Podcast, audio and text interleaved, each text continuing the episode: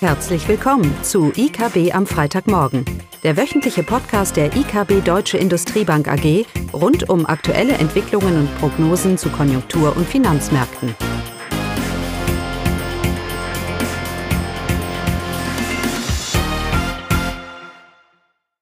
Willkommen zu IKB am Freitagmorgen, heute mit Klaus, Caroline und mir Eugenie.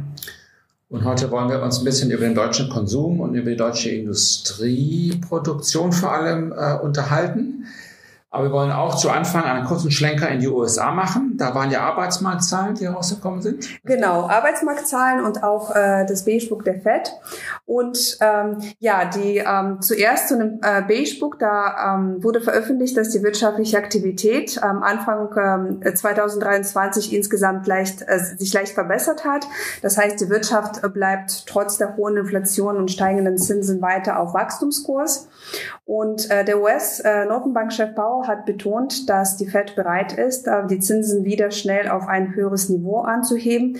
Ähm, aber dafür wird es entscheidend sein, wie eben die Arbeitsmarktdaten ausfallen und natürlich die Inflation. Die, äh, der ADP-Bericht, der jetzt am Mittwoch veröffentlicht wurde, fällt ja besser aus als erwartet. Das heißt, der Arbeitsmarkt bleibt weiterhin robust. Äh, die Anzahl der Beschäftigten im Februar hat sich verdoppelt zum Vormonat, liegt bei 240.000 Stellen. Ja, und das alles erstmal erhöht den Druck äh, auf die Fed, die Zinsen weiter anzuheben und vielleicht nicht auf 25 Basispunkte wie letztes Mal, sondern vielleicht höher auf 50. Genau, also wir haben weiterhin das Bild, dass der Arbeitsmarkt robust, überraschend robust ist und dementsprechend die Spekulation anfeuert, dass die Fed noch lange nicht am, am Ende ist. Wir erinnern uns, äh, vor vier Wochen war man sich so ziemlich, oder vor zwei Monaten war man sich ziemlich sicher, die Fed wird beide Zinsen senken, ist alles durch.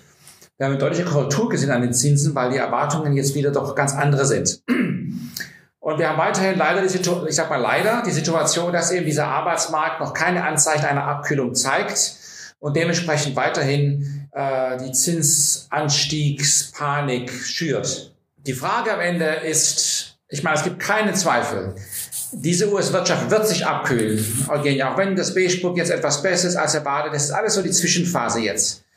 Keiner kann mir erzählen, dass wenn ich Zinsen von 0 auf 5 anhebe in einem Jahr, dass das irgendwie spurlos an einer Wirtschaft vorbeigeht. Und das ist ja, was wir in den USA gesehen haben.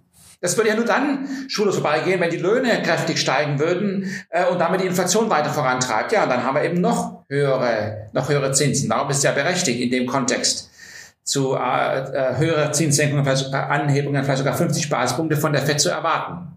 Die Frage ist halt, ob was wir jetzt schon sehen an den Zinsanstiegen, ob das denn jetzt vielleicht bei 5 oder 5,25 dann, ob das denn nicht ausreicht.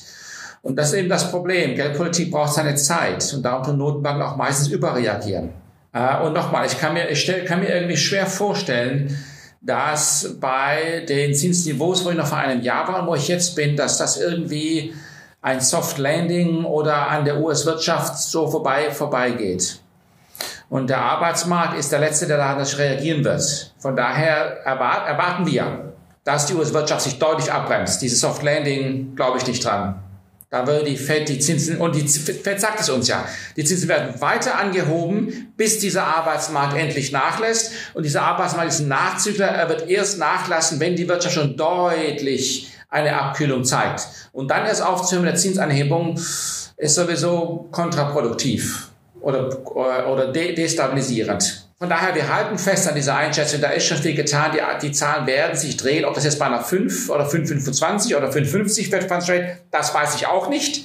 Aber dass wir uns dem Top nähern und dass wir hier vor einer deutlichen Abkühlung stehen, da ist schon zu viel passiert im Zinsmarkt in den USA, äh, als dass wir das, äh, dass wir das nicht äh, nochmal bekräftigen wollen. Und das gleiche gilt auch für Deutschland. Auch hier, äh, wenn wir uns die Inflation anschauen und was die EZB hier macht, ist hier einiges in der Pipeline, was dem Konsumenten einiges an Gegenwind, gegen, ist es richtig, Caroline? Mhm. Gegenwind ins Gesicht äh, wehen wird. Ja? Mhm. Genau. Aber dazu hast ja du was zu sagen, ne? Ja, wir hatten jetzt ja ein, äh, paar Monatsdaten für die deutsche Wirtschaft und unter anderem der äh, Einzelhandel, Einzelhandelumsätze im Januar Ja, die waren etwas enttäuschend. Man hatte damit ein Plus gerechnet, aber die sind real, also preisbereinigt, die Einzelhandelsumsätze leicht gesunken im Monatsvergleich. Im Jahresvergleich sehen wir hier schon ein kräftiges Minus von fast fünf Prozent, äh, auch wieder preisbereinigt. Und insgesamt äh, zeigt sich eigentlich schon im letzten Jahr, dass seit dem Frühjahr, also seit den starken Preissteigerungen, Energiepreissteigerungen und eben auch die hohe Inflation, dass das doch die Einzelhandelsumsätze real deutlich gedrückt hat und diese tendenziell gesunken sind. Der private Verbrauch hingegen, der lief ja 22 noch recht gut in den ersten drei Quartalen, aber im vierten Quartal haben wir hier eben auch schon Minus gesehen, minus ein Prozent zum Vorquartal und das eben auch bedingt durch die hohe Inflation. Und das zeigt sich eben auch äh, in den Realeinkommen der privaten Haushalte. Die sind äh, im letzten Jahr wieder gesunken um 3,1 Prozent, obwohl eben Nominallöhne um 3,5 Prozent gestiegen sind, eben aufgrund der hohen Inflation von 6,9 Prozent, die wir daher hatten. Und das ist jetzt das dritte Jahr in Folge, dass wir diese Reallohnverluste sehen. Und die zeigen sich jetzt natürlich auch im privaten Verbrauch. Äh, zum Ausblick, das GfK-Konsumklima erhält sich jetzt ja in den äh, letzten Monaten auf, aber damit äh, muss, da muss man natürlich beachten, dass es wirklich von einem Tiefspunkt kommt, eben als wir die Krisenlage hatte, hatten, wo es ja große Sorge im Herbst letzten Jahres gab ähm, wegen einer Energiekrise. Energiekrise. Hier hat sich die Stimmung aufgehellt, wie auch beim IFO Geschäftsklima, aber weiterhin auf einem sehr niedrigen Niveau. Anschaffungsneigungen äh, sind weiterhin sehr verhalten beim Konsumenten und auch die Inflationserwartungen äh, sind weiterhin aufwärts gerichtet. Man geht weiterhin von einer relativ hohen Inflation aus, so dass wir in diesem Jahr nicht davon ausgehen, dass der private Verbrauch eine Stütze für die deutsche Wirtschaft sein sollte.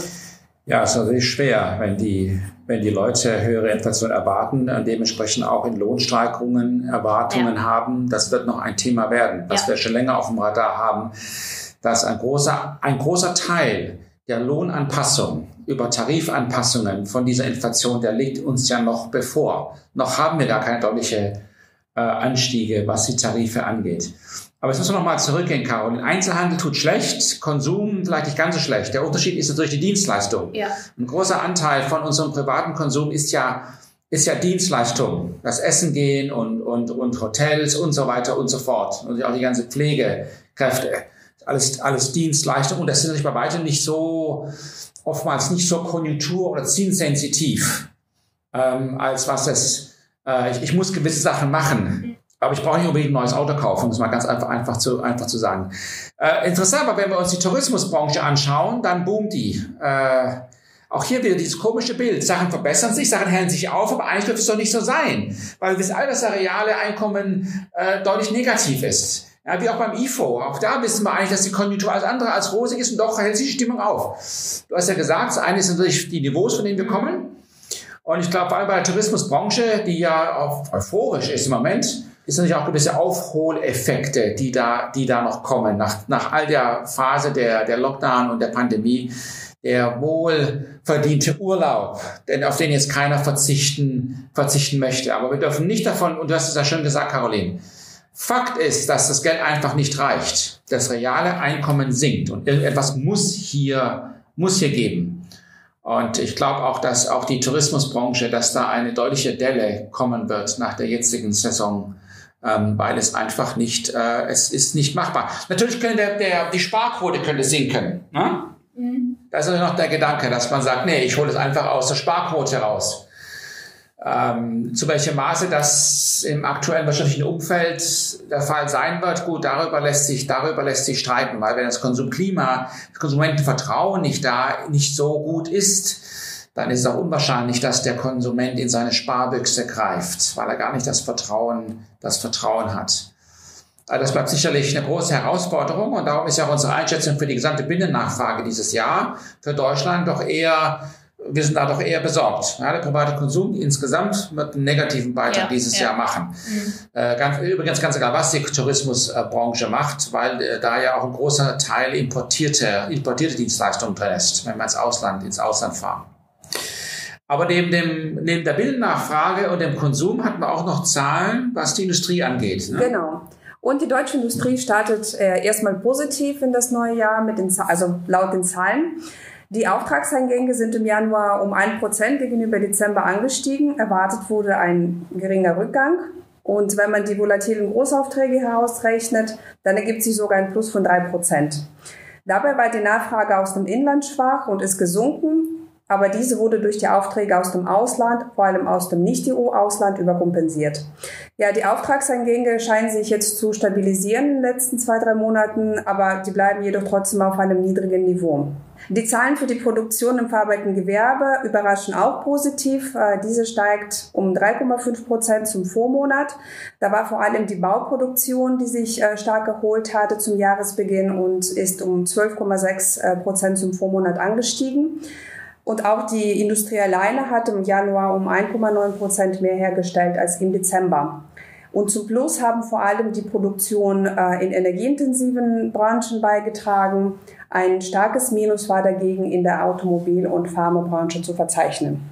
Genau, und was heißt das jetzt eigentlich alles insgesamt? Die Wirtschaft tut vielleicht doch nicht so schlecht wie erwartet. Die Inflationssorgen steigen weiter.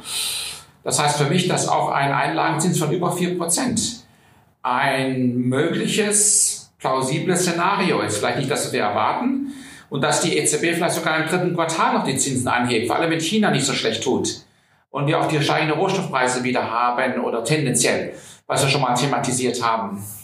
Nochmal, bei all der äh, Unterstützung und, und, und äh, Sentiment, den wir haben, dass die Konjunktur nicht ganz so schlecht tut vielleicht und wir freuen uns darüber, aber das heißt im Kehrschluss, dass diese Zinsen weiter ansteigen werden am kurzen Ende, um zu verhindern, dass man das lange Ende auch davonläuft. Das ist ja auch ein Thema, das wir hier schon adressiert haben.